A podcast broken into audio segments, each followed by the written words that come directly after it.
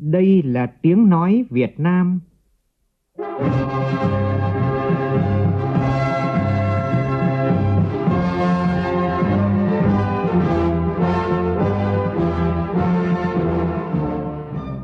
là tiếng nói Việt Nam,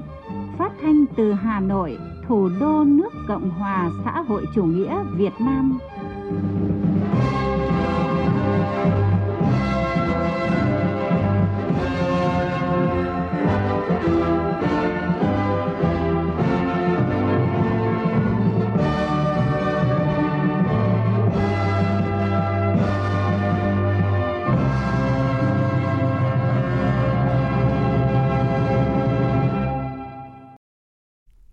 Kính chào quý vị và các bạn. Mời quý vị và các bạn nghe chương trình Thời sự chiều của Đài Tiếng Nói Việt Nam. Chương trình có những nội dung đáng chú ý sau đây.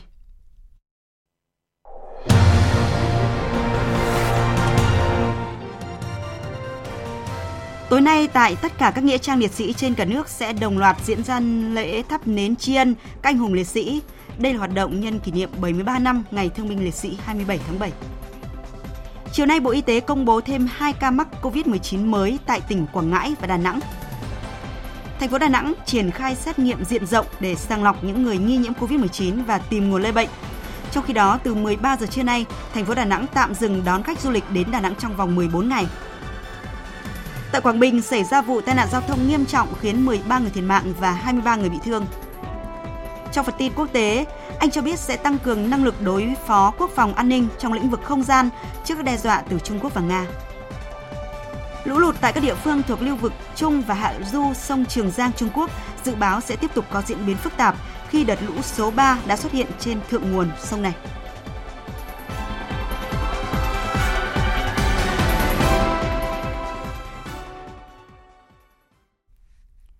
Sau đây là nội dung chi tiết. Thưa quý vị và các bạn, uống nước nhớ nguồn là đạo lý ngàn đời nay của dân tộc ta. Tri ân các anh hùng liệt sĩ, những người đã hy sinh xương máu cho sự nghiệp đấu tranh cách mạng, cho độc lập dân tộc không chỉ là trách nhiệm mà hơn thế, nó còn là mệnh lệnh từ trái tim của bao thế hệ người Việt Nam. Và trong những ngày cả nước kỷ niệm 73 năm Ngày Thương binh Liệt sĩ 27 tháng 7, các hoạt động tri ân có nhiều ý nghĩa hơn – và hôm nay, Ủy viên Bộ Chính trị, Phó Thủ tướng Thường trực Chính phủ Trương Hòa Bình cùng đoàn công tác của Chính phủ đã đến dâng hoa, dâng hương, tưởng niệm các anh hùng liệt sĩ tại các nghĩa trang liệt sĩ, thăm và tặng quà các gia đình chính sách tại tỉnh Quảng Trị. Tin của phóng viên Đài Tiếng Nói Việt Nam. Phó Thủ tướng Thường trực Trương Hòa Bình cùng đoàn công tác đã đến đặt vòng hoa, dâng hương tri ân các anh hùng liệt sĩ tại Nghĩa trang liệt sĩ quốc gia Trường Sơn, Nghĩa trang liệt sĩ quốc gia Đường Chín và Đài tưởng niệm anh hùng liệt sĩ khu di tích quốc gia đặc biệt thành cổ Quảng Trị Tại đây, Phó Thủ tướng Trương Hòa Bình dành phút mặc niệm tưởng nhớ các anh hùng liệt sĩ đã anh dũng chiến đấu hy sinh vì nền độc lập tự do thống nhất đất nước. Phó Thủ tướng Trương Hòa Bình cùng đoàn công tác đã đến dự chương trình tặng quà người có công với cách mạng tại Quảng Trị do Bộ Lao động Thương binh và Xã hội, Trung ương Hội Chữ thập đỏ Việt Nam phối hợp tổ chức. Phó Thủ tướng đã trao 5 căn nhà tình nghĩa tặng các mẹ Việt Nam anh hùng và trao 100 xuất quà tặng gia đình chính sách ở thị xã Quảng Trị Phó Thủ tướng Trương Hòa Bình cũng đến thăm tặng quà gia đình ông Đặng Sĩ Lục, thương binh đặc biệt nặng ở thôn Ái Tự, xã Triệu Ái, huyện Triệu Phong. Thăm và tặng quà gia đình bà Hồ Thị Choa, hoàn cảnh đặc biệt khó khăn ở thôn Sông Ngân, xã Linh Trường, huyện Gio Linh. Đến thăm các gia đình đối tượng chính sách, Phó Thủ tướng Thường trực Trương Hòa Bình bày tỏ lòng biết ơn sâu sắc đối với mẹ Việt Nam anh hùng, các thương binh liệt sĩ, các gia đình chính sách người có công với cách mạng, Phó Thủ tướng đề nghị cấp ủy chính quyền địa phương tỉnh Quảng Trị thường xuyên quan tâm chăm sóc chú đáo đời sống tinh thần vật chất cho các gia đình chính sách, người có công với cách mạng ngày càng tốt hơn. Vào sáng nay tại Thành phố Hồ Chí Minh, Ban Bí thư Trung ương Đoàn Thanh niên Cộng sản Hồ Chí Minh, Ban Thường vụ Thành đoàn Thành phố Hồ Chí Minh đã đến thăm tặng quà các cha mẹ liệt sĩ, thương binh, bệnh binh tại nhà nuôi cha mẹ liệt sĩ Thị Nghè, gia đình thương binh, cựu thanh niên sung phong trên địa bàn thành phố. Tin của phóng viên Hoàng Dương. Tại nhà nuôi dưỡng cha mẹ liệt sĩ Thị Nghè, số 153 Xô Viết Nghệ Tĩnh, phường 17, quận Bình Thạnh, thành phố Hồ Chí Minh, đoàn đã thăm giao lưu và tặng 52 phần quà cho cha mẹ liệt sĩ, thương binh, bệnh binh đang được chăm sóc tại đây. Ngoài ra, đoàn cũng trao tặng ban quản lý trung tâm phần quà giá trị khác như tủ lạnh, 500 suất cơm với tổng giá trị 30 triệu đồng. Ông Lê Quốc Phong, Ủy viên dự khuyết Ban chấp hành Trung ương Đảng, Bí thư thứ nhất Ban chấp hành Trung ương đoàn cho biết, đây là một trong những hoạt động thường xuyên của Trung ương đoàn, thành đoàn nhằm thể hiện sự tri ân của thế hệ trẻ với những người có công với đất nước, những người đã đóng góp hy sinh một phần xương máu của mình cho đất nước, cho sự nghiệp giải phóng dân tộc. Chính nhờ có các anh mà đôi khi cái sự chăm lo, cái sự đồng hành của đoàn và của nhiều cái lực lượng khác trong xã hội ấy, nó là được cộng hưởng vào và nó sẽ giúp được chăm lo nhiều tốt hơn cho các gia đình và các cô các chú bởi vì à, có những người neo đơn có những người à, hoàn cảnh gần như là không còn nơi nương tựa và đây như là cái cái cái ngôi nhà của mình cũng trong sáng nay, tại các quận huyện của thành phố Hồ Chí Minh diễn ra nhiều hoạt động trong chương trình Chiến sĩ tình nguyện uống nước nhớ nguồn, tham gia đảm bảo an sinh xã hội như thăm hỏi, phụ dọn dẹp nhà cửa, tặng quà 15 ba má, phong trào học sinh sinh viên và bốn mẹ Việt Nam anh hùng cùng 14 gia đình chính sách tại quận 3. Khởi công sửa chữa nhà đồng đội, thăm tặng quà 5 mẹ Việt Nam anh hùng và 20 gia đình chính sách khó khăn tại quận 12 trao tặng 150 phần quà cho chương trình bệnh binh và gia đình chính sách khó khăn tại huyện Bình Chánh. Tối nay tại tất cả các nghĩa trang liệt sĩ trên cả nước sẽ đồng loạt diễn ra lễ thắp nến tri ân canh hùng liệt sĩ. Đây là hoạt động do các cấp bộ đoàn trên cả nước tổ chức nhân kỷ niệm 73 năm Ngày Thương binh Liệt sĩ. Tin của phóng viên Phương Thoa. Tại nghĩa trang liệt sĩ thành phố Hồ Chí Minh, Trung ương Đoàn Thanh niên Cộng sản Hồ Chí Minh sẽ long trọng tổ chức lễ thắp nến tri ân các anh hùng liệt sĩ với sự tham gia của lãnh đạo trung ương và địa phương. Lễ thắp nến tri ân các anh hùng liệt sĩ thể hiện đạo lý uống nước nhớ nguồn, đền ơn đáp nghĩa của dân tộc. Đây cũng là tình cảm và trách nhiệm của tuổi trẻ đối với thế hệ cha anh đi trước, các bậc tiền bối cách mạng, thương binh, bệnh binh, gia đình chính sách, gia đình có công với cách mạng đã hy sinh vì độc lập tự do của dân tộc qua đó bồi dưỡng giáo dục truyền thống cách mạng, tự hào dân tộc cho thế hệ trẻ. Tại chương trình, các đại biểu, đoàn viên thanh niên sẽ dâng hương, dâng hoa, thắp nến tri ân hơn 15.000 phần mộ liệt sĩ tại nghĩa trang liệt sĩ thành phố Hồ Chí Minh. Cùng thời điểm này, các cấp bộ đoàn trong cả nước tổ chức đồng loạt lễ thắp nến tri ân các anh hùng liệt sĩ tại các nghĩa trang của địa phương. Kỷ niệm 73 năm Ngày Thương binh Liệt sĩ, các cấp bộ đoàn trên cả nước còn tổ chức nhiều hoạt động ý nghĩa như giao quân đồng loạt ngày Chủ nhật xanh, vệ sinh môi trường, chỉnh trang tu sửa các phần mộ liệt sĩ, thăm hỏi tặng quà mẹ Việt Nam anh hùng, thương binh, bệnh binh, gia đình có công với cách mạng, gia đình chính sách. Thưa quý vị, thưa các bạn, biển đảo, phần máu thịt không thể tách rời của Tổ quốc. Để gìn giữ toàn vẹn chủ quyền biển đảo thềm lục địa thiêng liêng ấy, biết bao xương máu của các thế hệ người Việt đã đổ xuống. Từ đội hùng binh Hoàng sa năm xưa đến những chiến sĩ hải quân hôm nay, trong thời chiến hay thời bình, trước mối nguy nan của đất nước, các cán bộ chiến sĩ đều không tiếc máu xương để gìn giữ. Nhân kỷ niệm 73 năm Ngày Thương binh Liệt sĩ, xin được thắp nén tâm hương tưởng nhớ các anh, những người đã ngã xuống vì chủ quyền biển đảo thiêng liêng của Tổ quốc. Trong hải trình đến với Trường Sa và nhà giàn JK1, các đoàn công tác trên những con tàu của Hải quân Nhân dân Việt Nam khi đi qua vùng biển Gạc Ma, Landau, Cô Linh và vùng biển thêm lục địa phía nam của Tổ quốc đều dừng lại làm nghi lễ tưởng niệm các liệt sĩ đã hy sinh trong khi thực hiện nhiệm vụ bảo vệ chủ quyền biển đảo quê hương. Giữa mênh mông biển trời, lễ tưởng niệm tổ chức trên bong tàu trang trọng, thiêng liêng và xúc động. Lịch sử vẫn luôn nhắc nhớ, tại vùng biển Gạc Ma, Cô Linh, Đào, cụm đảo sinh tồn quần đảo Trường Sa của Việt Nam ngày 14 tháng 3 năm 1988, trong cuộc chiến không cân sức giữa các lực lượng hải quân Việt Nam là cán bộ chiến sĩ, các tàu vận tải và lực lượng công binh xây đảo, trong tay chỉ có cuốc, sẻng, xà beng và súng bộ binh, và lực lượng tàu chiến hùng hậu có trang bị vũ khí hiện đại của Trung Quốc. Với ý chí quyết tâm bảo vệ biển đảo của Tổ quốc là nghĩa vụ thiêng liêng cao cả, là mệnh lệnh trái tim của người lính những người chiến sĩ hải quân ấy đã mưu trí sáng tạo, anh dũng, chủ động, kiềm chế đến mức tối đa, thực hiện nghiêm đối sách, bình tĩnh khôn khéo trong xử lý các tình huống để giữ vững chủ quyền biển đảo của Tổ quốc. Dù biết rằng có thể sẽ hy sinh, nhưng các anh không hề run sợ, quyết không lùi bước, dũng cảm, ngoan cường, sẵn sàng chiến đấu để bảo vệ biển đảo đến hơi thở cuối cùng. Cuộc chiến ấy, 64 chiến sĩ hải quân đã mãi mãi nằm lại biển sâu, nhưng ý chí quật cường của các anh đã trở thành tượng đài bất tử về chủ nghĩa anh hùng cách mạng, để hôm nay các thế hệ cán bộ chiến sĩ hải quân vẫn luôn tiếp nối truyền thống, nhắc nhớ về tinh thần quyết tử để bảo vệ chủ quyền Tổ quốc. Đại úy Nguyễn Quốc Huy, cán bộ đảo Nam Yết bày tỏ. Chúng tôi sẽ không bao giờ quên sự hy sinh của các anh hùng, liệt sĩ, những người đã ngã xuống để bảo vệ chủ quyền biển đảo của Tổ quốc Chúng tôi nguyện phấn đấu hoàn thành xuất sắc nhiệm vụ kế thừa và tiếp nối xứng đáng với sự hy sinh của các thế hệ đi trước vì sự bình yên của đất nước hôm nay. Đại úy Lường Văn Hợp, chính trị viên đảo Cô Linh cho biết, với lòng thành kính và tri ân sâu sắc, thể hiện truyền thống đạo lý uống nước nhớ nguồn, đền ơn đáp nghĩa của dân tộc Việt Nam, Hàng năm đến Ngày Thương binh Liệt sĩ, cấp ủy chỉ huy đảo luôn làm tốt công tác tuyên truyền giáo dục truyền thống, tri ân những đóng góp to lớn của các anh hùng liệt sĩ, từ đó khơi dậy lòng tự hào, ý chí quyết tâm bảo vệ vững chắc chủ quyền biển đảo. Đồng thời, cán bộ chiến sĩ đã tổ chức lễ viếng và thắp hương tại bàn thờ Tổ quốc trên đảo tưởng nhớ đến công lao to lớn của cha anh đi trước, à, cán bộ chiến sĩ đảo Cô Liên nói riêng và cán bộ chiến sĩ đoàn Trường Sa anh hùng nói chung sẽ quyết tâm khắc phục khó khăn, bảo vệ vững chắc chủ quyền biển đảo thiêng liêng của Tổ quốc để tri ân những anh hùng liệt sĩ đã ngã xuống vì chủ quyền biển đảo thêm lục địa thiêng liêng của Tổ quốc. Trong những ngày này, những nén hương thơm, những đóa cúc vàng rực rỡ được thả xuống biển thay lời tri ân của mỗi người trước sự hy sinh lớn lao của các anh. Đại úy Nguyễn Văn Ninh, trưởng ban tuyên huấn, lữ đoàn 146 vùng 4 Hải quân cho biết. Là thế hệ được sinh ra và lớn lên khi đất nước đã hòa bình, phát huy truyền thống yêu nước, tinh thần tự hào dân tộc của các thế hệ cha anh để lại. À, chúng tôi nhận thấy dù bất cứ cương vị hoàn cảnh nào cũng luôn luôn không ngừng học tập, rèn luyện, nâng cao bản lĩnh chính trị, tuyệt đối trung thành với Đảng, Tổ quốc và nhân dân, luôn trau dồi phẩm chất đạo đức cách mạng, nâng cao trình độ chuyên môn, nghiệp vụ, sẵn sàng nhận và hoàn thành xuất sắc mọi nhiệm vụ được giao, bảo vệ vững chắc chủ quyền biển, đảo, thềm lục địa thiêng liêng của Tổ quốc. Chiến tranh đã lùi xa, đất nước đã hòa bình, nhưng Hải quân Nhân dân Việt Nam chưa một ngày ngơi nghỉ, nhiệm vụ bảo vệ chủ quyền biển đảo thêm lục địa thiêng liêng của Tổ quốc, giữ vững môi trường hòa bình ổn định, đặt lên vai người chiến sĩ Hải quân trách nhiệm lớn lao trước Đảng, trước Tổ quốc và nhân dân. Để có một đất nước tự do, độc lập hòa bình như hôm nay, biết bao máu xương của cha ông đã đổ xuống,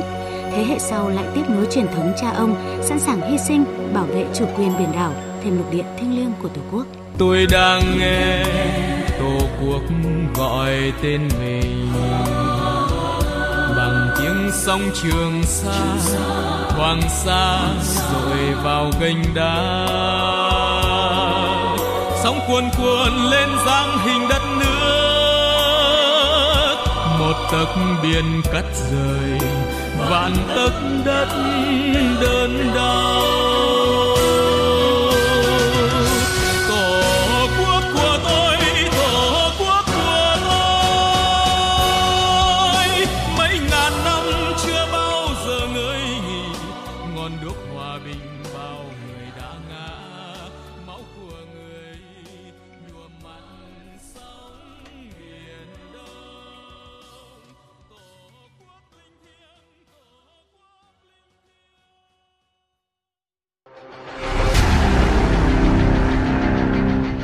Đẩy lùi Covid-19, bảo vệ mình là bảo vệ cộng đồng.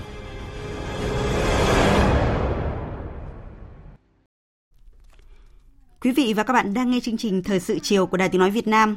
Bộ Y tế vừa công bố thêm 2 ca mắc mới COVID-19 tại thành phố Đà Nẵng và tỉnh Quảng Ngãi. Thông tin chi tiết cho biết. Ca bệnh 419 BN419 là bệnh nhân nam 17 tuổi ở phường Quảng Phú, thành phố Quảng Ngãi, tỉnh Quảng Ngãi. Ngày 14 tháng 7, bệnh nhân đến bệnh viện chỉnh hình và phục hồi chức năng Đà Nẵng để chăm anh đang điều trị. Đến ngày 17 tháng 7 về Quảng Ngãi bằng xe khách, trên xe có một số người từ bệnh viện C Đà Nẵng về Quảng Ngãi. Ngày 20 tháng 7, bệnh nhân từ Quảng Ngãi đến lại bệnh viện chỉnh hình và phục hồi chức năng Đà Nẵng và có biểu hiện sốt.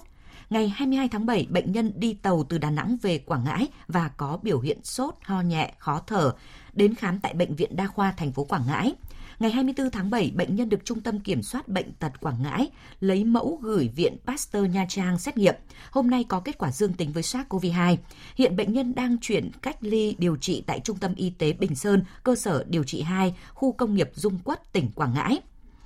Ca bệnh 420 BN420, bệnh nhân nữ 71 tuổi ở phường Hòa Cường Nam, quận Hải Châu, thành phố Đà Nẵng. Ngày 12 tháng 7, bệnh nhân có biểu hiện sốt, đau ngực. Đến ngày 22 tháng 7, nhập viện tại Bệnh viện C Đà Nẵng.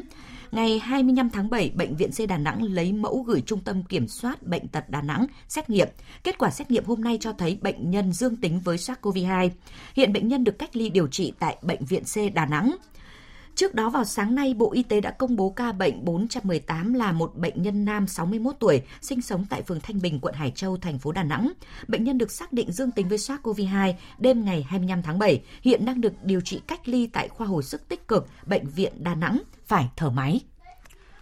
Từ 13 giờ trưa nay, thành phố Đà Nẵng đã triển khai các biện pháp chống dịch trên tinh thần thực hiện chỉ thị số 19 của Thủ tướng Chính phủ. Thành phố cũng yêu cầu tạm dừng các hoạt động tập trung đông người, các cơ sở không thiết yếu và tạm dừng đón khách du lịch đến thành phố Đà Nẵng trong vòng 14 ngày. Sau đây là phản ánh của nhóm phóng viên Đài Tiếng nói Việt Nam thường trú tại khu vực miền Trung.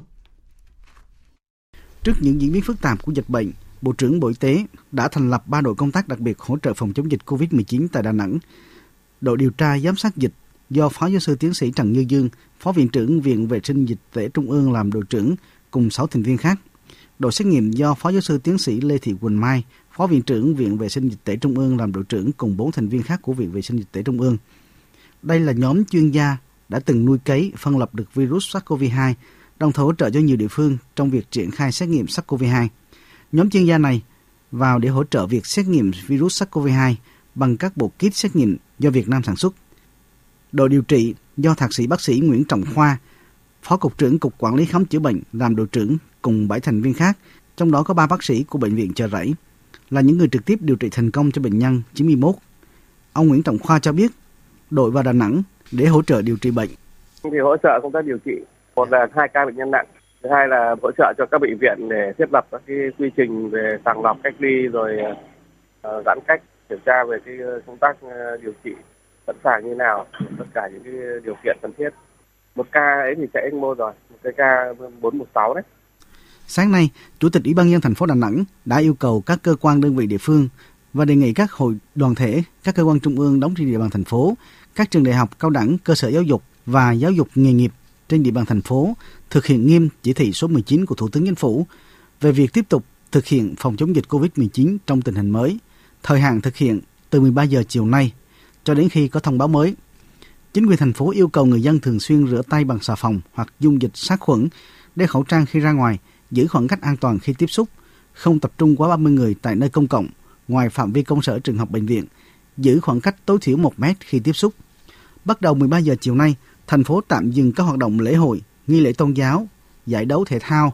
sự kiện có tập trung đông người tại nơi công cộng, sân vận động và các sự kiện lớn chưa cần thiết. Tạm dừng hoạt động các cơ sở kinh doanh dịch vụ không thiết yếu như khu vui chơi giải trí, karaoke, massage, quán bar, vũ trường. Các cơ sở kinh doanh thương mại dịch vụ như buôn bán, bán lẻ, sổ số kiến thiết, khách sạn, nhà hàng, khu luyện tập thể thao, khu di tích, danh lam thắng cảnh được tiếp tục hoạt động nhưng phải thực hiện các biện pháp bảo đảm an toàn phòng chống dịch. Hoạt động vận chuyển hành khách công cộng liên tỉnh nội tỉnh được tiếp tục hoạt động nhưng phải thực hiện các biện pháp bảo đảm an toàn phòng chống dịch COVID-19 theo đúng quy định của các cơ quan chức năng. Hiện Sở Y tế thành phố Đà Nẵng khẩn trương tổ chức điều tra dịch tễ, điều tra truy vết tất cả các khu vực trường hợp có liên quan đến bệnh nhân mắc COVID-19 để áp dụng các biện pháp khoanh vùng cách ly, khẩn trương xây dựng phương án giám sát và theo dõi chặt chẽ các trường hợp có triệu chứng sốt ho khó thở tại cộng đồng, lấy mẫu xét nghiệm diện rộng bằng phương pháp phù hợp để xác định nguồn lây, không để bỏ sót trường hợp có nguy cơ cao, phát hiện sớm các trường hợp mắc bệnh để có các biện pháp can thiệp y tế phù hợp. Sáng nay, Bệnh viện Đà Nẵng không tiếp nhận bệnh nhân mới và không cho người nhà bệnh nhân vào chăm sóc.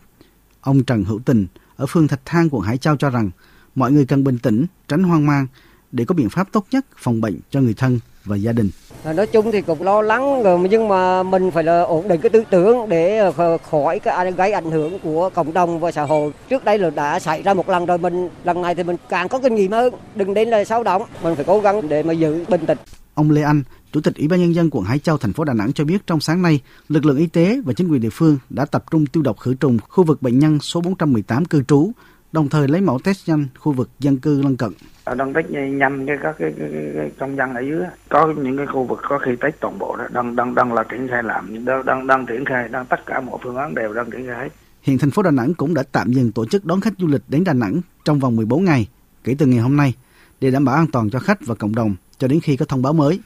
Riêng đối với các cơ sở lưu trú, trong thời gian tạm dừng, nếu có trường hợp đặc biệt thì yêu cầu đơn vị báo cáo với Sở Du lịch và Ủy ban nhân dân các quận huyện để xin ý kiến cấp có thẩm quyền. Lãnh đạo thành phố yêu cầu Ủy ban nhân dân quận Liên Chiểu phối hợp với các cơ quan đơn vị liên quan thiết lập và chuẩn bị ngay các điều kiện cần thiết để tổ chức cách ly tập trung các trường hợp tiếp xúc gần với bệnh nhân dương tính với SARS-CoV-2 tại khu ký túc xá phía Tây thành phố. Thời gian thực hiện bắt đầu từ hôm nay 26 tháng 7. Thưa quý vị và các bạn, như vậy là điều không mong muốn đã xảy đến. Sau gần 100 ngày không có ca lây nhiễm trong cộng đồng, thì mới đây Việt Nam đã phát hiện 4 trường hợp mắc mới COVID-19 tại thành phố Đà Nẵng và tỉnh Quảng Ngãi. Tình hình dịch bệnh tại hai địa phương này ra sao và việc giãn cách xã hội tại thành phố Đà Nẵng cần được thực hiện ở quy mô như thế nào và người dân cần làm gì để đối phó với dịch bệnh. Người dân từ từ Đà Nẵng đến các tỉnh khác có phải khai báo y tế hay không và liệu đây đã có phải là làn sóng mới của dịch COVID-19 ở nước ta hay không? Đó là những vấn đề đang được dư luận đặc biệt quan tâm và câu trả lời sẽ có trong cuộc trao đổi sau đây giữa phóng viên Văn Hải với Thứ trưởng Bộ Y tế Đỗ Xuân Tuyên. Mời quý vị và các bạn cùng nghe. Vâng, thưa Thứ trưởng Bộ Y tế Đỗ Xuân Tuyên, ông đánh giá như thế nào về tình hình dịch bệnh COVID-19 tại Đà Nẵng hiện nay và việc giãn cách xã hội tại thành phố này thì cần được thực hiện ở quy mô như thế nào? ạ? Ờ, trong cái thời gian vừa rồi, đặc biệt là sau 99 ngày mà mình chưa có ca nhiễm cộng đồng thì có một số người dân là có tư tưởng chủ quan. Rồi hai nữa là hiện nay thì tình hình dịch ở trên thế giới thì vẫn có những cái diễn biến rất là phức tạp, có những cái ca nhiễm và ca tử vong rất là cao. Thứ hai nữa là Việt Nam thì vẫn phải thực hiện đón công dân của Việt Nam ở ở nước ngoài về nước đặc biệt là là những cái nước mà cũng đang có cái dịch diễn biến rất là phức tạp à, việc thứ ba là hiện nay vừa rồi thì chúng ta đã phát hiện một số cái đối tượng à, nhập cảnh trái phép của Việt Nam. Thế thì à, cộng với cái à, một số cái tư tưởng chủ quan của một số người dân như vậy thì là bộ y tế cơ quan thường trực ban chỉ đạo cũng rất là quan ngại là sợ là cái dịch nó có thể để bùng phát trở lại. Thì uh, bộ y tế ban chỉ đạo quốc gia thủ tướng chính phủ đã chỉ đạo thứ nhất là tất cả những cái um, nơi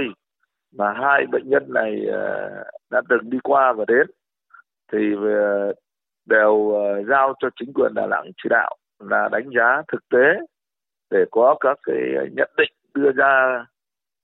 ba cái cấp độ, đấy, để mà có cái biện pháp giãn cách cho nó phù hợp. Nhưng ở đây là khoanh vùng dập dịch và giãn cách theo cái kiểu cấp độ nhỏ. Tức là không phải là là toàn bộ thành phố Đà Nẵng thực hiện giãn cách và cách ly và ở đây là theo cái hướng là theo cấp xã hoặc cấp phường thậm chí là thôn khu phố Vâng, qua thực hiện việc truy vết hai ca bệnh COVID-19 trong cộng đồng tại Đà Nẵng, thì ngành y tế đã phát hiện được nguồn lây, tức là ca bệnh F0 chưa thưa ông? Ờ, hiện nay thì Bộ, Bộ Y tế và Ban chỉ đạo quốc gia cũng như là Ban chỉ đạo của Đà Nẵng đang tích cực. Nhưng đến thời điểm này thì vẫn chưa phát hiện ra cái nguồn mà lây cho hai cái bệnh nhân này. Thế tuy nhiên thì ờ, dù phát hiện ra hay không phát hiện ra thì Ban chỉ đạo quốc gia cũng đã chỉ đạo Đà Nẵng đó là coi như hai trường hợp đó như là F0 để mà thực hiện các cái biện pháp khoanh vùng dập dịch. Ờ, theo ông thì người dân và khách du lịch tại Đà Nẵng cần phải làm gì để đối phó với Covid-19 hiện nay? Người dân và du khách ở Đà Nẵng thì cũng không nên nên ờ, quá hoang mang về tình hình dịch bệnh. Bởi vì uh, thực ra là Việt Nam đã có cái kinh nghiệm trong cái công tác phòng chống uh, dịch trong một cái thời gian vừa qua rồi và phải nói là cũng đạt được những kết quả rất là tốt. Uh, để, tuy nhiên thì uh, bộ y tế vẫn uh, khuyến cáo uh, người dân thì là nhất khoát là phải không được lơ là chủ quan. Uh, thực hiện nghiêm cái chỉ thị 19 của thủ tướng đó là người dân ra đường uh, bây giờ vẫn phải đeo khẩu trang. Và ở nơi bắt khi ra đường hoặc là đến nơi đông người. Và cái thứ ba nữa là Ờ, hiện nay đối với người dân ở Đà Nẵng thì hạn chế đến những nơi đông người. Đấy, và vẫn phải thực hiện các cái biện pháp uh, sát khuẩn bằng xà phòng rồi rửa tay bằng uh, nước sát khuẩn. Và cái thứ tư nữa là đặc biệt là tuân thủ nghiêm các cái khuyến cáo và các cái biện pháp phòng chống dịch của bộ y tế cũng như là ban chỉ đạo các cấp. Ờ, vâng, được biết là Bộ Y tế đã đề nghị chính phủ chỉ đạo tiến hành xét nghiệm diện rộng trên địa bàn thành phố Đà Nẵng. À, vậy ông có dự báo gì về số ca dương tính trong cộng đồng thời gian tới ạ? thì Bộ Y tế và Ban chỉ đạo quốc gia cũng đã đánh giá cái dự báo là cái tình hình diễn biến dịch ở Đà Nẵng ờ, thậm chí kể cả một số địa phương khác là là là vẫn có cái nguy cơ có thể xảy ra à, vẫn có nguy cơ có xảy ra. Tuy nhiên thì hiện nay thì ban chỉ đạo quốc gia chưa coi chưa chưa coi đây là làn sóng thứ ba. Nhưng mà với cái quan điểm chỉ đạo của thủ tướng ban chỉ đạo quốc gia là bao giờ cũng triển khai các cái biện pháp phòng chống là cao hơn một mức. À, cao hơn một mức. Nên chính vì thế nên là ngay sau khi có cái ca đầu tiên ở xuất hiện cộng đồng Đà Nẵng thì ban chỉ đạo quốc gia đã chỉ đạo các cái biện pháp phòng chống dịch. Coi như coi như là là của các cái biện pháp phòng chống của cái làn sóng dịch thứ ba Bộ Y tế đang có chỉ đạo định hướng là có thể cho xét nghiệm đến tất cả các cái đối tượng F2 nữa. Vâng, một vấn đề đang được rất nhiều địa phương quan tâm ờ, đó là những người từ Đà Nẵng đến các tỉnh thành khác thì có phải khai báo y tế không thưa ông? À, cái này thì uh, Bộ Y tế đang báo cáo Thủ tướng, đang chờ ý kiến chỉ đạo của Thủ tướng. Đó là Bộ Y tế đang báo cáo Thủ tướng là đề nghị là là tất cả những người dân và khách du lịch và từ Đà Nẵng trở về các địa phương khác trong cả nước thì đang đề nghị là từ 0 giờ ngày 27 là là phải khai báo y tế tự theo dõi sức khỏe của mình và nếu có vấn đề thì phải đến các cơ sở khám và để lấy mẫu xét nghiệm. À, vâng, xin cảm ơn ông về cuộc trao đổi này. Quý vị và các bạn vừa nghe cuộc trao đổi giữa phóng viên Đài Tiếng Nói Việt Nam với Thứ trưởng Bộ Y tế Đỗ Xuân Tuyên. Thưa quý vị và các bạn, với những diễn biến của dịch COVID-19 hiện nay thì người dân, chính quyền địa phương và các cơ quan chức năng cần chủ động trong phòng chống dịch, bình tĩnh nhưng không chủ quan và thực hiện nghiêm chỉ thị 19 của Thủ tướng Chính phủ. Và trước những diễn biến mới của dịch Covid-19 thì vào hôm nay, Chủ tịch Ủy ban nhân dân thành phố Hà Nội cũng vừa có công điện khẩn gửi giám đốc các sở, ban ngành, Chủ tịch Ủy ban nhân dân các quận, huyện, thị xã, xã phường, thị trấn của Hà Nội về việc phòng chống dịch Covid-19.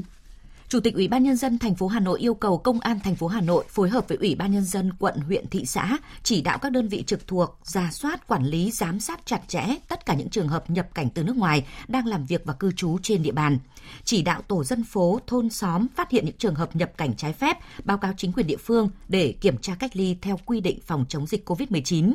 Xử lý nghiêm những trường hợp nhập cảnh trái phép và các đơn vị tổ chức cá nhân vi phạm trong công tác phòng chống dịch COVID-19 tiếp tục tổ chức thực hiện tốt các biện pháp phòng chống dịch chủ động, sẵn sàng truy vết triệt để các trường hợp dương tính, xác định những người tiếp xúc F1, F2, tổ chức cách ly tại nhà. F1 lấy mẫu xét nghiệm và tổ chức theo dõi y tế theo quy định phòng chống dịch COVID-19, không để dịch lây lan trong cộng đồng xét nghiệm ngay các trường hợp nghi ngờ để phát hiện chẩn đoán xác định những trường hợp mắc bệnh, thực hiện rửa tay, đeo khẩu trang ở những nơi đông người, giám sát quản lý chặt chẽ, thực hiện nghiêm quy trình tiếp nhận các trường hợp nhập cảnh trên địa bàn bàn thành phố Hà Nội.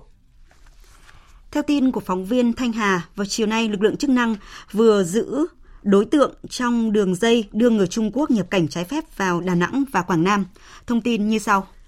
Đại tá Nguyễn Đức Dũng, trưởng phòng tham mưu Công an thành phố Đà Nẵng xác nhận, sau thời gian khẩn trương điều tra, tối qua, Công an thành phố Đà Nẵng phối hợp với Công an tỉnh Quảng Nam bắt giữ đối tượng Cao Lượng Cố sinh năm 1978 tại một khách sạn trên địa bàn quận Ngũ Hành Sơn, Đà Nẵng. Cao Lượng Cố được xác định là đối tượng trong đường dây tổ chức đưa người Trung Quốc nhập cảnh trái phép vào Đà Nẵng và Quảng Nam trong thời gian qua.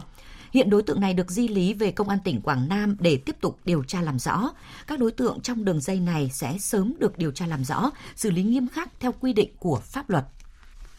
Thưa quý vị, thưa các bạn, ngay khi xuất hiện các ca nhiễm COVID-19 mới trong cộng đồng, sau gần 100 ngày không có ca nhiễm mới, một câu hỏi đặt ra là có sự chủ quan của các địa phương hay không? Đặc biệt là tình trạng xuất nhập cảnh trái phép vào Việt Nam đang là vấn đề nóng hiện nay. Gần đây thì tại một số tỉnh có đường biên giới giáp với Trung Quốc, lực lượng chức năng đã liên tục phát hiện bắt giữ nhiều trường hợp nhập cảnh trái phép vào Việt Nam và trong đó đã nổi lên nhiều đường dây tội phạm tổ chức cho người khác xuất nhập cảnh trái phép.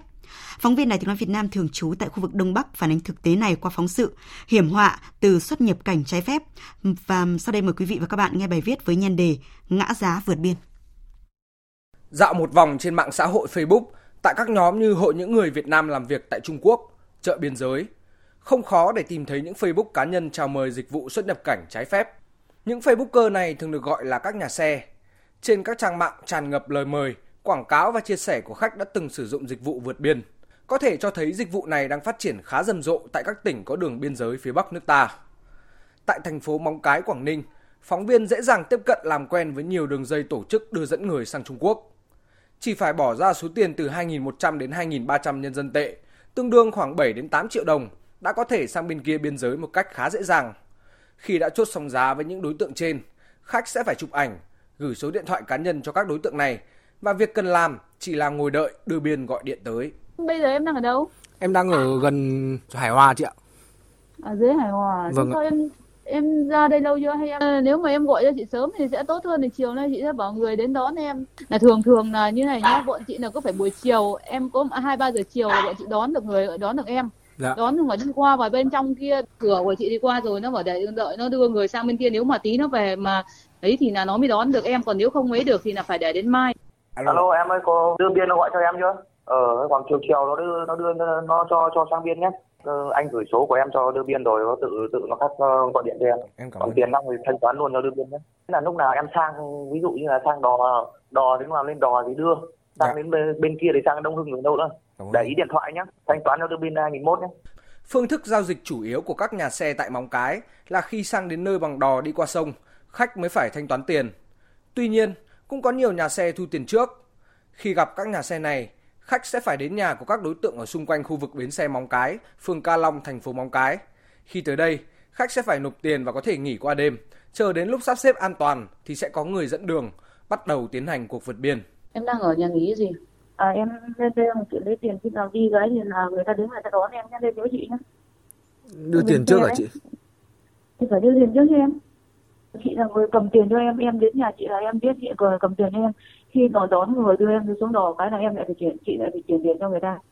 Dịch vụ đưa dẫn người xuyên biên giới đang xuất hiện tại nhiều tỉnh có đường biên giới phía Bắc như Cao Bằng, Lạng Sơn, Quảng Ninh, Hà Giang.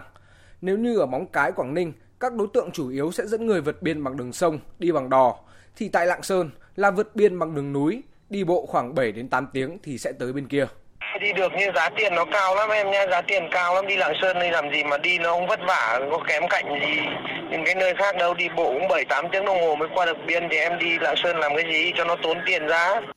Gửi cái định vị nơi chỗ em muốn đến là chỗ nào đi, anh xem ở bên lạng sơn họ đón em là đi hết bao nhiêu tiền ở bên đấy thì anh cứ báo giá cho, nếu mà em không đi được thì em có thể lấy cái giá để tham khảo cũng được nhá nếu mà không ấy thì em ờ, di chuyển từ ờ, lạng sơn lên hà giang thì anh đón đem được mà Bây giờ em di chuyển lên từ Lạng Sơn sang thì mai em đến Hà Giang luôn, sáng mai em đến Hà Giang luôn. Trong lúc nước ta đang bước vào giai đoạn 2 phòng chống dịch bệnh COVID-19, nguy cơ xâm nhiễm dịch bệnh từ bên ngoài là rất cao. Hành vi xuất nhập cảnh trái phép đã và đang là mối nguy hại cho những nỗ lực phòng dịch mà cả nước ta đã đạt được trong suốt thời gian qua. Thưa quý vị, thưa các bạn, trước đó tại cuộc họp thường trực chính phủ về phòng chống dịch COVID-19 diễn ra vào hôm qua, Thủ tướng Chính phủ đã yêu cầu các bộ quốc phòng công an tiếp tục kiểm soát chặt chẽ hoạt động nhập cảnh trên các tuyến biên giới, như là tại các đường mòn lối mở cửa khẩu, tăng cường việc kiểm tra, xử lý các trường hợp nhập cảnh trái phép. Các ngành công an, kiểm sát, tòa án khẩn trương xem xét, điều tra, khởi tố, truy tố, xét xử nghiêm minh các vụ việc nhập cảnh trái phép, Trước hết là tại thành phố Đà Nẵng và tỉnh Quảng Nam, thông tin kịp thời, bảo đảm gian đe phòng ngừa chung và xử lý nghiêm theo quy định của pháp luật các cơ sở lưu trú tiếp nhận người nhập cảnh trái phép. Thông tin mới nhất mà chúng tôi vừa cập nhật đã có 15 người thiệt mạng trong vụ tai nạn giao thông thảm khốc xảy ra vào sáng nay tại tỉnh Quảng Bình. Và ngay sau khi xảy ra vụ tai nạn giao thông đặc biệt nghiêm trọng này thì vào chiều nay, Ủy viên Bộ Chính trị, Phó Thủ tướng Thường trực Chính phủ Trương Hòa Bình, Chủ tịch Ủy ban An toàn giao thông quốc gia đã đến thăm hỏi, động viên các nạn nhân trong vụ tai nạn giao thông đặc biệt nghiêm trọng này. Tin của phóng viên Đài Tiếng nói Việt Nam. Vụ tai nạn xảy ra trên đường Hồ Chí Minh nhánh phía Tây gần khu vực cầu Trà An, cách Phong Nha khoảng 10 km thuộc địa bàn huyện Bố Trạch, Quảng Bình xe khách biển kiểm soát 73B00925 gặp nạn khi đang chở khoảng 40 người, phần lớn có độ tuổi từ 45 đến 47, trú tại phường Đồng Sơn, thành phố Đồng Hới, Quảng Bình.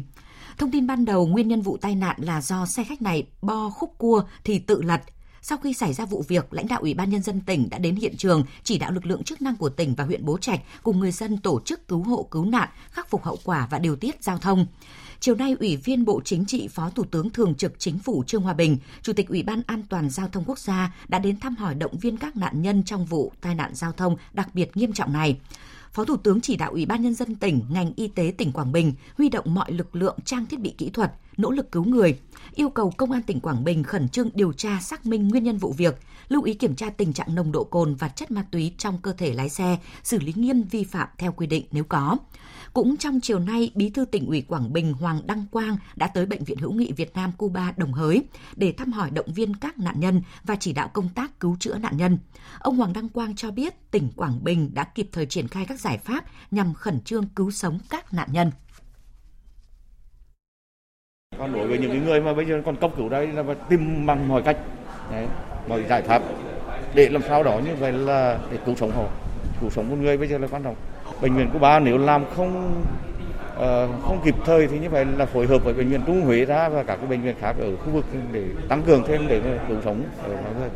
Ờ, còn cái việc mà nguyên nhân của vụ tai nạn thì các cơ quan chức năng họ sẽ tiến hành sau. Còn bây giờ là phải cứu, nhiệm vụ trước mắt là phải cứu sống người. Đấy. Trước những hậu quả nghiêm trọng của vụ tai nạn giao thông tại Quảng Bình, Bộ Y tế vừa đề nghị Giám đốc Bệnh viện Hữu nghị Việt Đức cử ngay tổ cấp cứu và hỗ trợ cho Bệnh viện Hữu nghị Việt Nam Cuba Đồng Hới, Quảng Bình. Theo đó, ngay lập tức Bệnh viện Hữu nghị Việt Đức đã điều động tổ cấp cứu gồm một bác sĩ gây mê hồi sức, một bác sĩ ngoại thần kinh và một bác sĩ ngoại lồng ngực lên đường tới hỗ trợ chuyên môn cho Bệnh viện Việt Nam Cuba Đồng Hới cấp cứu bệnh nhân tai nạn giao thông. Tổ cấp cứu mang theo đầy đủ trang thiết bị cấp cứu gồm vali thuốc cấp cứu, dụng cụ cấp cứu, thuốc thiết yếu và trang thiết bị thiết yếu trang bị cho một kíp cấp cứu ngoại viện trên xe ô tô cứu thương. Bộ Y tế đề nghị Giám đốc Sở Y tế Quảng Bình, Giám đốc Bệnh viện Hữu nghị Việt Nam Cuba Đồng Hới tập trung mọi nguồn lực, thuốc men, trang thiết bị y tế để khẩn trương cứu chữa kịp thời các trường hợp nặng, hạn chế thấp nhất các trường hợp tử vong, giảm thiểu những thiệt hại do vụ tai nạn phối hợp chặt chẽ với các cơ quan ban ngành chức năng của Ủy ban nhân dân tỉnh Quảng Bình và chỉ đạo các đơn vị trực thuộc trong công tác ứng phó thảm họa. Theo thông tin từ Trung tâm Dự báo Khí tượng Thủy văn Quốc gia, dự báo ngày mai ở Bắc Bộ có mưa to với lượng mưa phổ biến từ 50 đến 100 mm, có nơi trên 150 mm. Nguy cơ cao xảy ra lũ quét, sạt lở đất và ngập úng cục bộ ở các tỉnh vùng núi khu vực Bắc Bộ, đặc biệt là tại các tỉnh Lai Châu, Điện Biên, Lào Cai, Hà Giang và Cao Bằng. Ban chỉ đạo Trung ương về phòng chống thiên tai cảnh báo là lũ quét thường xảy ra bất ngờ tại các sông suối khu vực miền núi, lũ lên nhanh và cũng xuống nhanh có sức tàn phá lớn, thường đi kèm với sạt lở đất đá. Người dân cần cảnh giác trước các dấu hiệu xuất hiện lũ quét như là mưa lớn nhiều ngày ở vùng thượng lưu và nước sông hoặc suối chuyển màu đục. Và ngay sau đây thì biên tập viên Ngọc Trinh sẽ chuyển tới quý vị và các bạn những thông tin thời tiết đáng chú ý. Trung tâm Dự báo Khí tượng Thủy văn Quốc gia cho biết, do ảnh hưởng của vùng hội tụ gió trên mực 5.000m đang được thiết lập trên khu vực vùng núi Bắc Bộ, nên từ chiều tối và đêm nay, ở các tỉnh vùng núi Bắc Bộ có mưa rào và rông rải rác. Riêng các tỉnh Lai Châu, Điện Biên, Lào Cai, Hà Giang, Cao Bằng, cục bộ có mưa to đến rất to. Từ ngày 27 tháng 7, vùng hội tụ gió lên đến mực 5.000m hoạt động mạnh dần, nên ở Bắc Bộ có mưa, có nơi mưa vừa, mưa to và rải rác có rông. Riêng vùng núi và Trung du Bắc Bộ có mưa vừa, mưa to, có nơi mưa rất to với lượng mưa phổ biến trong khoảng từ 50 đến 100 mm trong 24 giờ, có nơi trên 150 mm trong 24 giờ. Ngày hôm nay do ảnh hưởng của rìa đông nam vùng áp thấp nóng phía Tây kết hợp với hiệu ứng phơn nên ở các tỉnh Bắc Bộ, Bắc và Trung Trung Bộ có nắng nóng, có nơi nắng nóng gai gắt với nền nhiệt độ cao nhất phổ biến trong khoảng 34 đến 37 độ, có nơi trên 38 độ. Khu vực Hà Nội từ chiều ngày 27 tháng 7 có lúc có mưa rào và rông, cục bộ có mưa vừa, mưa to, cấp độ rủi ro thiên tai do lốc, xét, mưa đá cấp 1. 2020, Việt Nam đảm nhiệm vai trò chủ tịch ASEAN. Vì một ASEAN gắn kết và chủ động thích ứng.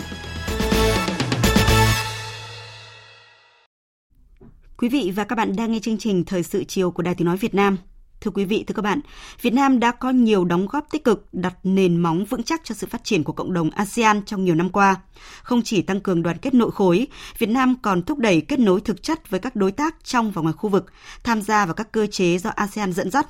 Năm nay, năm 2020, trong bối cảnh đại dịch COVID-19 diễn biến phức tạp, vai trò chủ tịch ASEAN của Việt Nam càng thể hiện rõ nét và hiệu quả nhằm giúp các nước cùng nhau vượt qua khó khăn. Đây là khẳng định của đại sứ Na Uy tại ASEAN Morten Hoglund khi trả lời phỏng vấn của phóng viên Đài Tiếng Nói Việt Nam nhân dịp kỷ niệm tròn 25 năm Việt Nam gia nhập ASEAN. À, trước hết, đại sứ đánh giá như thế nào về vai trò và những đóng góp của Việt Nam trong ASEAN từ một nước mới gia nhập năm 1995 cho đến nay sau 25 năm ạ? Vietnam has contributed Việt Nam đã có nhiều đóng góp tích cực cho ASEAN trong nhiều năm qua, kể từ khi các bạn bắt đầu trở thành thành viên của Hiệp hội từ năm 1995. Nhìn lại từ năm 2010 trên cương vị Chủ tịch ASEAN, Việt Nam khi đó đã góp phần đặt những nền móng vững chắc cho sự phát triển của cộng đồng ASEAN ngày nay. Việt Nam với tư cách là thành viên của ASEAN cũng đã tích cực gây dựng mối quan hệ với các đối tác trong và ngoài khu vực như các đối tác khu vực Đông Á cũng như trên toàn cầu kết nối ngày càng nhiều quốc gia tham gia vào các cơ chế do ASEAN dẫn dắt hay trong lĩnh vực hợp tác kinh tế thương mại. Có thể nói Việt Nam các bạn đang ở vị trí dẫn đầu, thúc đẩy toàn bộ khối ASEAN và đảm bảo rằng lộ trình và các chiến lược hiện nay đang đi đúng hướng. Tôi tin rằng ASEAN đã và đang đạt được nhiều mục tiêu và lợi ích khi có một thành viên như Việt Nam. Năm nay, bối cảnh rất đặc biệt là cả thế giới phải đối mặt với đại dịch COVID-19 nhưng thật tuyệt vời khi thấy rằng Việt Nam với cương vị Chủ tịch ASEAN trong điều kiện khó khăn đã thể hiện rất tốt vai trò của mình khi chủ động thúc đẩy các nước thành viên tiếp tục đóng góp và hoạt động vì lợi ích của tất cả người dân trong cộng đồng ASEAN.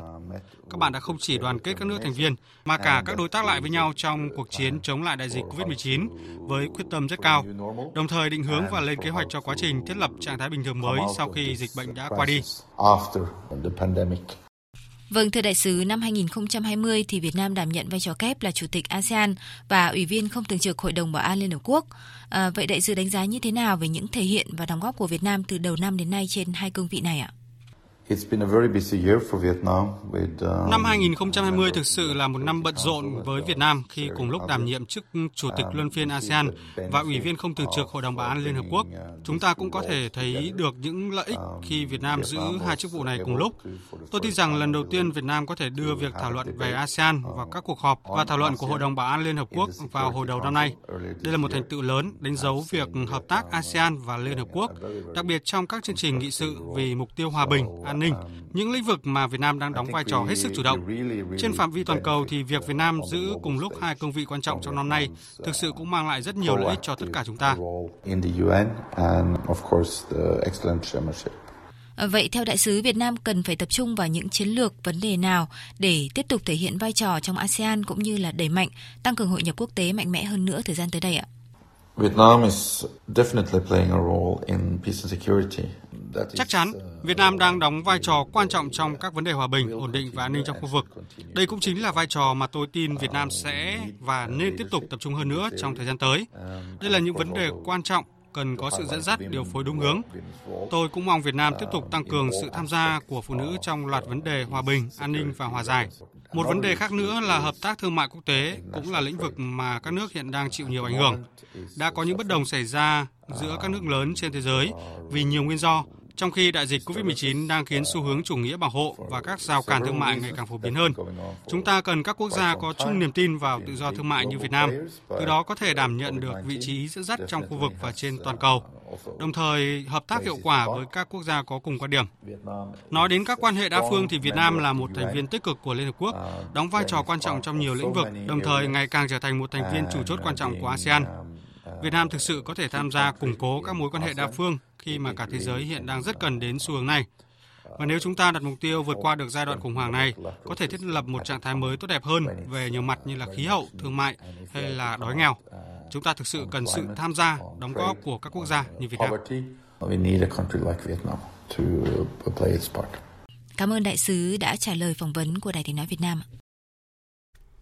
Mời quý vị và các bạn tiếp tục nghe chương trình Thời sự chiều với một số tin quốc tế đáng chú ý khác. Vào ngày mai, Hàn Quốc và Triều Tiên kỷ niệm 67 năm ngày ký Hiệp định Đình Chiến, chấm dứt chiến tranh Triều Tiên 1950-1953. Đánh dấu ngày này thì vào hôm nay Triều Tiên đã tổ chức hội thảo quốc gia về các cựu chiến binh. Dự kiến các hoạt động tưởng niệm dân hương trước tượng đài cố Chủ tịch Kim Nhật Thành và cố lãnh đạo Kim Jong Un sẽ diễn ra vào ngày mai ở thủ đô Bình Nhưỡng. Và hôm nay, nước Nga long trọng tổ chức lễ diễu binh kỷ niệm Ngày Hải quân tại 7 thành phố cảng trên cả nước. Tổng thống Nga Putin tham dự lễ kỷ niệm chính tại thành phố Saint Petersburg và phát biểu chúc mừng lực lượng hải quân. Phóng viên Đài tiếng nói Việt Nam thường trú tại Liên bang Nga đưa tin. Lễ kỷ niệm Ngày Hải quân Nga tại thành phố Saint Petersburg gồm 3 phần, diễu binh hải quân, không quân và trên mặt đất. Cuộc diễu hành hải quân chính ở Saint Petersburg và Kronstadt, thành phố cảng thuộc Saint Petersburg, có sự tham gia của 46 tàu thuyền và tàu ngầm, 41 máy bay và trực thăng của hàng không hải quân và hơn 4.000 quân nhân.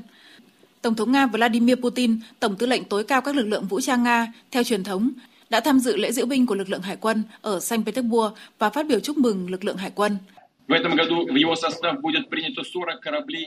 Năm nay, 40 tàu và tàu thuộc nhiều loại khác nhau sẽ được đưa vào biên chế của Hải quân. Những lợi thế độc đáo và tăng khả năng chiến đấu của hạm đội sẽ được thực hiện thông qua việc ứng dụng rộng rãi các công nghệ kỹ thuật số tiên tiến. Trên thế giới không có các loại tương tự của hệ thống tấn công siêu thanh, tàu ngầm không người lái,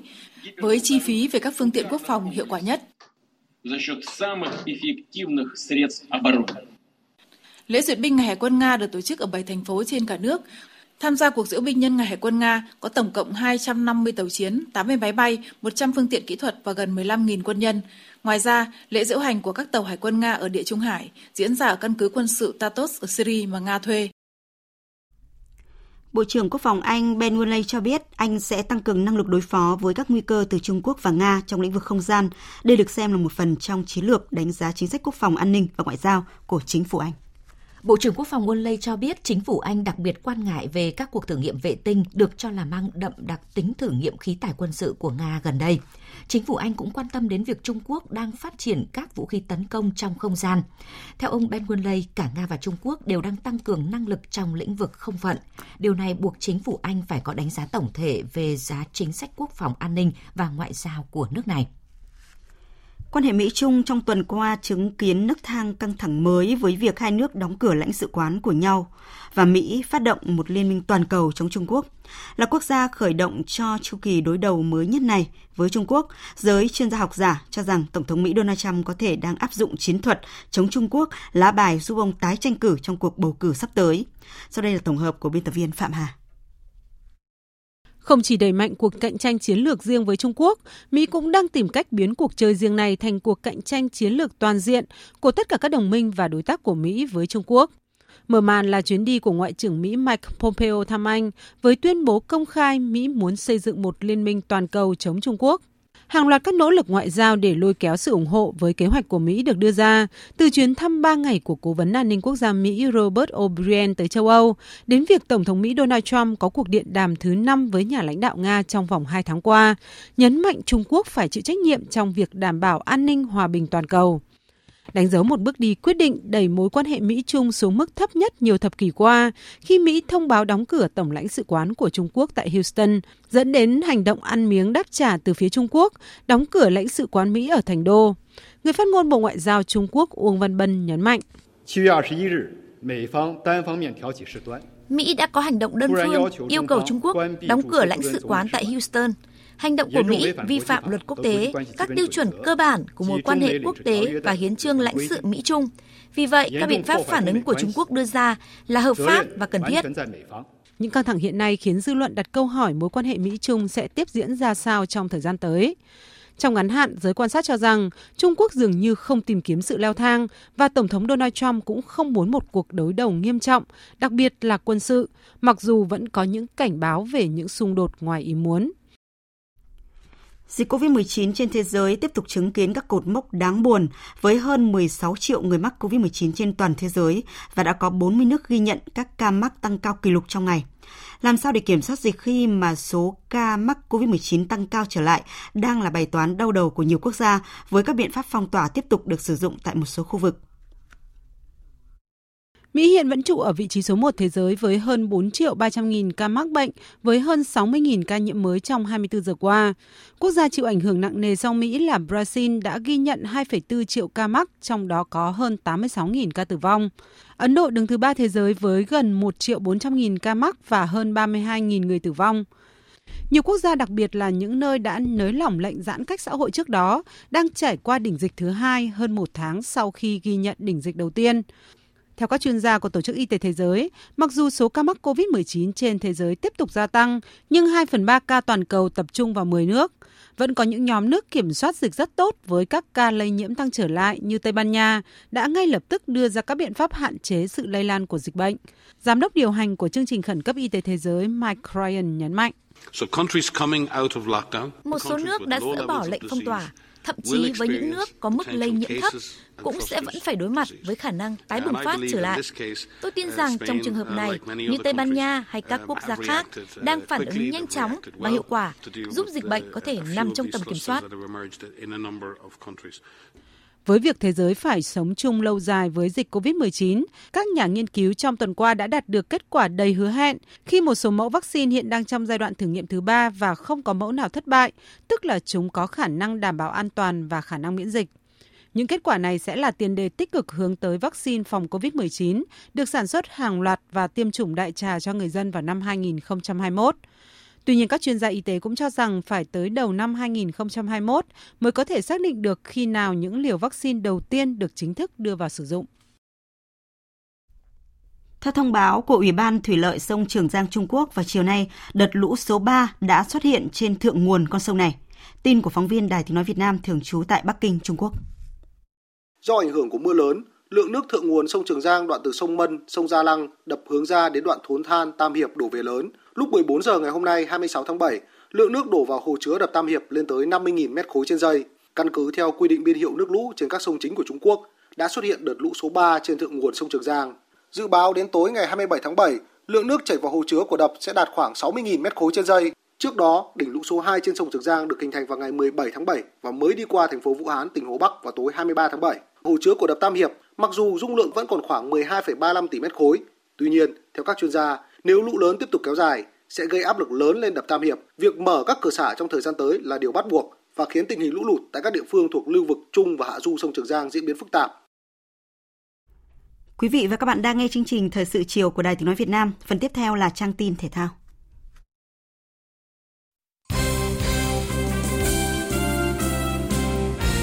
Thưa quý vị và các bạn, đơn vị điều hành các giải đấu chuyên nghiệp Việt Nam VPF có cuộc họp khẩn vào sáng nay. Nội dung cuộc họp xoay quanh việc tạm dừng các giải V-League hạng nhất quốc gia và cúp quốc gia 2020. Theo quyết định mới nhất, 7 trận đấu ở vòng 12 V-League và 6 trận đấu ở giải hạng nhất dự kiến diễn ra vào các ngày 29 và 30 tháng 7 sẽ bị hoãn. Thời gian trở lại cụ thể sẽ được quyết định sau khi các cơ quan chức năng cho phép hoạt động thể thao diễn ra như bình thường. Đây là lần thứ hai các giải bóng đá Việt Nam bị tạm dừng. Hồi tháng 3 sau khi vòng 2 V-League kết thúc, V-League 2020 lần đầu tiên bị dừng theo chỉ đạo của chính phủ. Các đội bóng nghỉ hơn 40 ngày trước khi trở lại vào đầu tháng 6.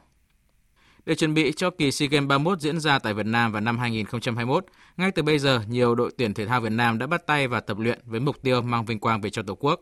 Với 12 huy chương vàng, 2 huy chương bạc tại SEA Games 30, vật Việt Nam đã khẳng định vị trí số 1 Đông Nam Á. Nhưng để duy trì tốt, đội tuyển vật Việt Nam đang tiến hành trẻ hóa mạnh mẽ, đặc biệt là đội tuyển vật nữ. Trong danh sách triệu tập lần này, 20 vận động viên thì có tới 13 em trẻ.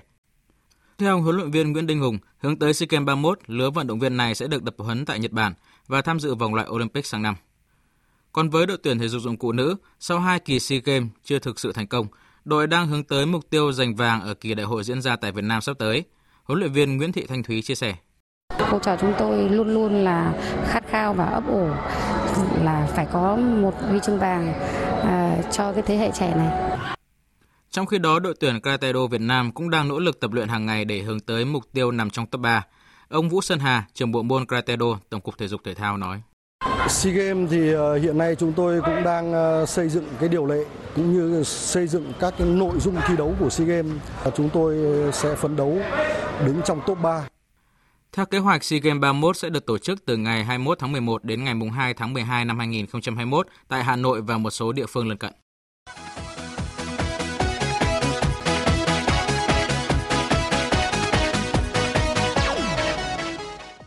Đêm nay giải bóng đá ngoại hạng Anh sẽ chính thức khép lại với loạt trận cuối vòng 38. Tuy ngôi vương đã được định đoạt từ sớm khi Liverpool đăng quang trước 7 vòng đấu, nhưng loạt trận hạ màn Premier League vẫn hứa hẹn đầy hấp dẫn và kịch tính với cuộc cạnh tranh tấm vé dự UEFA Champions League mùa tới. Trước trận đấu cuối cùng, MU đứng thứ 3 trên bảng xếp hạng nhưng chỉ hơn Leicester City đúng một điểm. Điều đó có nghĩa Quỷ Đỏ có nguy cơ bật khỏi top 4 nếu thất bại. Tại King Power, họ cần ít nhất một điểm trước Leicester City để giành vé dự Champions League mùa sau. Bất chấp áp lực lớn, Huấn luyện viên Solskjaer cho rằng kết quả mùa này sẽ không phản ánh được sự tiến bộ của MU, ông nói. Sẽ rất tuyệt vời nếu MU kết thúc mùa giải ở vị trí thứ ba. Nhưng nếu không thì mọi chuyện cũng không phải là thảm họa. Kết quả mùa này dù thế nào cũng không phải là đích đến của đội bóng này. Nó chỉ là một bước đệm trong hành trình phát triển và trở lại đỉnh cao của chúng tôi. Tính từ tháng 10 năm ngoái đến nay, MU là đội giành nhiều điểm thứ ba tại giải Ngoại hạng Anh. Từ đầu chúng tôi đã nằm trong top 3 đội bóng mạnh nhất giải. Chúng tôi khởi đầu thiếu nhất quán, nhưng tìm được sự ổn định sau đó và có nền tảng sức mạnh tốt hơn. Chúng tôi tất nhiên muốn có vị thế của một trong những ông lớn ở châu Âu và có vé dự UEFA Champions League. Trong khi đó, huấn luyện viên Roger cho rằng Leicester City xứng đáng góp mặt trong top 4 mùa này sau những gì đã thể hiện. Đội chủ sân King Power thi đấu đầy ấn tượng ở lượt đi, nhưng xa sút không phanh kể từ khi giải đấu trở lại sau dịch Covid-19. Giải đấu có 38 trận, nhưng người ta tin rằng chúng tôi đã giành vé dự Champions League chỉ sau 20 trận. Vì thế sẽ rất thất vọng nếu chúng tôi không nằm trong top 4. Tuy nhiên, thất bại sẽ kích thích ham muốn của đội bóng trong mùa giải tiếp theo. Chúng tôi đã từng ở vị trí rất tốt, nhưng bạn cần luôn luôn cải thiện bản thân. Đội bóng này cho thấy họ vẫn còn nhiều điểm có thể tốt hơn nữa, và đó là điều rất quan trọng. Mùa tới tâm lý của chúng tôi sẽ vững vàng hơn. Loạt trận vòng 38 Ngoại hạng Anh sẽ đồng loạt diễn ra vào 22 giờ tối nay theo giờ Việt Nam. Dự báo thời tiết Bắc Bộ và khu vực Hà Nội có mây, vùng núi có mưa rào và rông rải rác, cục bộ có mưa to đến rất to, Trung Du và Đồng Bằng đêm có mưa rào và rông vài nơi, ngày nắng có nơi có nắng nóng, chiều tối mai có mưa rào và rông rải rác. Trong cơn rông có khả năng xảy ra lốc, xét, mưa đá và gió giật mạnh, nhiệt độ từ 26 đến 35 độ, có nơi trên 35 độ. Các tỉnh từ Thanh Hóa đến Thừa Thiên Huế có mây, chiều tối và đêm có mưa rào và rông vài nơi, ngày nắng nóng, có nơi có nắng nóng gai gắt. Riêng vùng núi Bắc Trung Bộ có nắng nóng gai gắt, có nơi đặc biệt gai gắt, gió Nam đến Tây Nam cấp 2, cấp 3. Trong cơn rông có khả năng xảy ra lốc, xét, mưa đá và gió giật mạnh, nhiệt độ từ 26 đến 37 độ. Vùng núi Bắc Trung Bộ có nơi trên 39 độ. Các tỉnh ven biển từ Đà Nẵng đến Bình Thuận có mây, chiều tối và đêm có mưa rào và rông vài nơi, ngày nắng. Riêng phía Bắc có nắng nóng, gió Đông Nam đến Nam cấp 2, cấp 3. Trong cơn rông có khả năng xảy ra lốc, xét, mưa đá và gió giật mạnh, nhiệt độ từ 25 đến 37 độ. Tây Nguyên và Nam Bộ có mây, có mưa rào và rông vài nơi. Riêng chiều tối và tối có mưa rào và rải rác có rông. Cục bộ có mưa vừa, mưa to, gió Tây Nam cấp 2, cấp 3. Trong cơn rông có khả năng xảy ra lốc, xét và gió giật mạnh. Nhiệt độ từ 24 đến 34 độ. Tiếp theo là dự báo thời tiết biển. Vịnh Bắc Bộ có mưa rào và rông vài nơi, tầm nhìn xa trên 10 km, gió Nam cấp 4, cấp 5. Vùng biển từ Quảng Trị đến Quảng Ngãi không mưa, tầm nhìn xa trên 10 km, gió Đông Nam đến Nam cấp 4 vùng biển từ Bình Định đến Ninh Thuận, vùng biển từ Bình Thuận đến Cà Mau, vùng biển từ Cà Mau đến Kiên Giang có mưa rào và rông rải rác. Trong cơn rông có khả năng xảy ra lốc xoáy và gió giật mạnh. Tầm nhìn xa trên 10 km, giảm xuống từ 4 đến 10 km trong mưa, gió Tây Nam cấp 3, cấp 4. Khu vực Biển Đông có mưa rào và rông vài nơi, tầm nhìn xa trên 10 km, gió Nam đến Tây Nam cấp 3, cấp 4 khu vực quần đảo Hoàng Sa thuộc thành phố Đà Nẵng, Trường Sa tỉnh Khánh Hòa và Vịnh Thái Lan có mưa rào và rông rải rác. Trong cơn rông có khả năng xảy ra lốc xoáy và gió giật mạnh. Tầm nhìn xa trên 10 km, giảm xuống từ 4 đến 10 km trong mưa, gió nhẹ.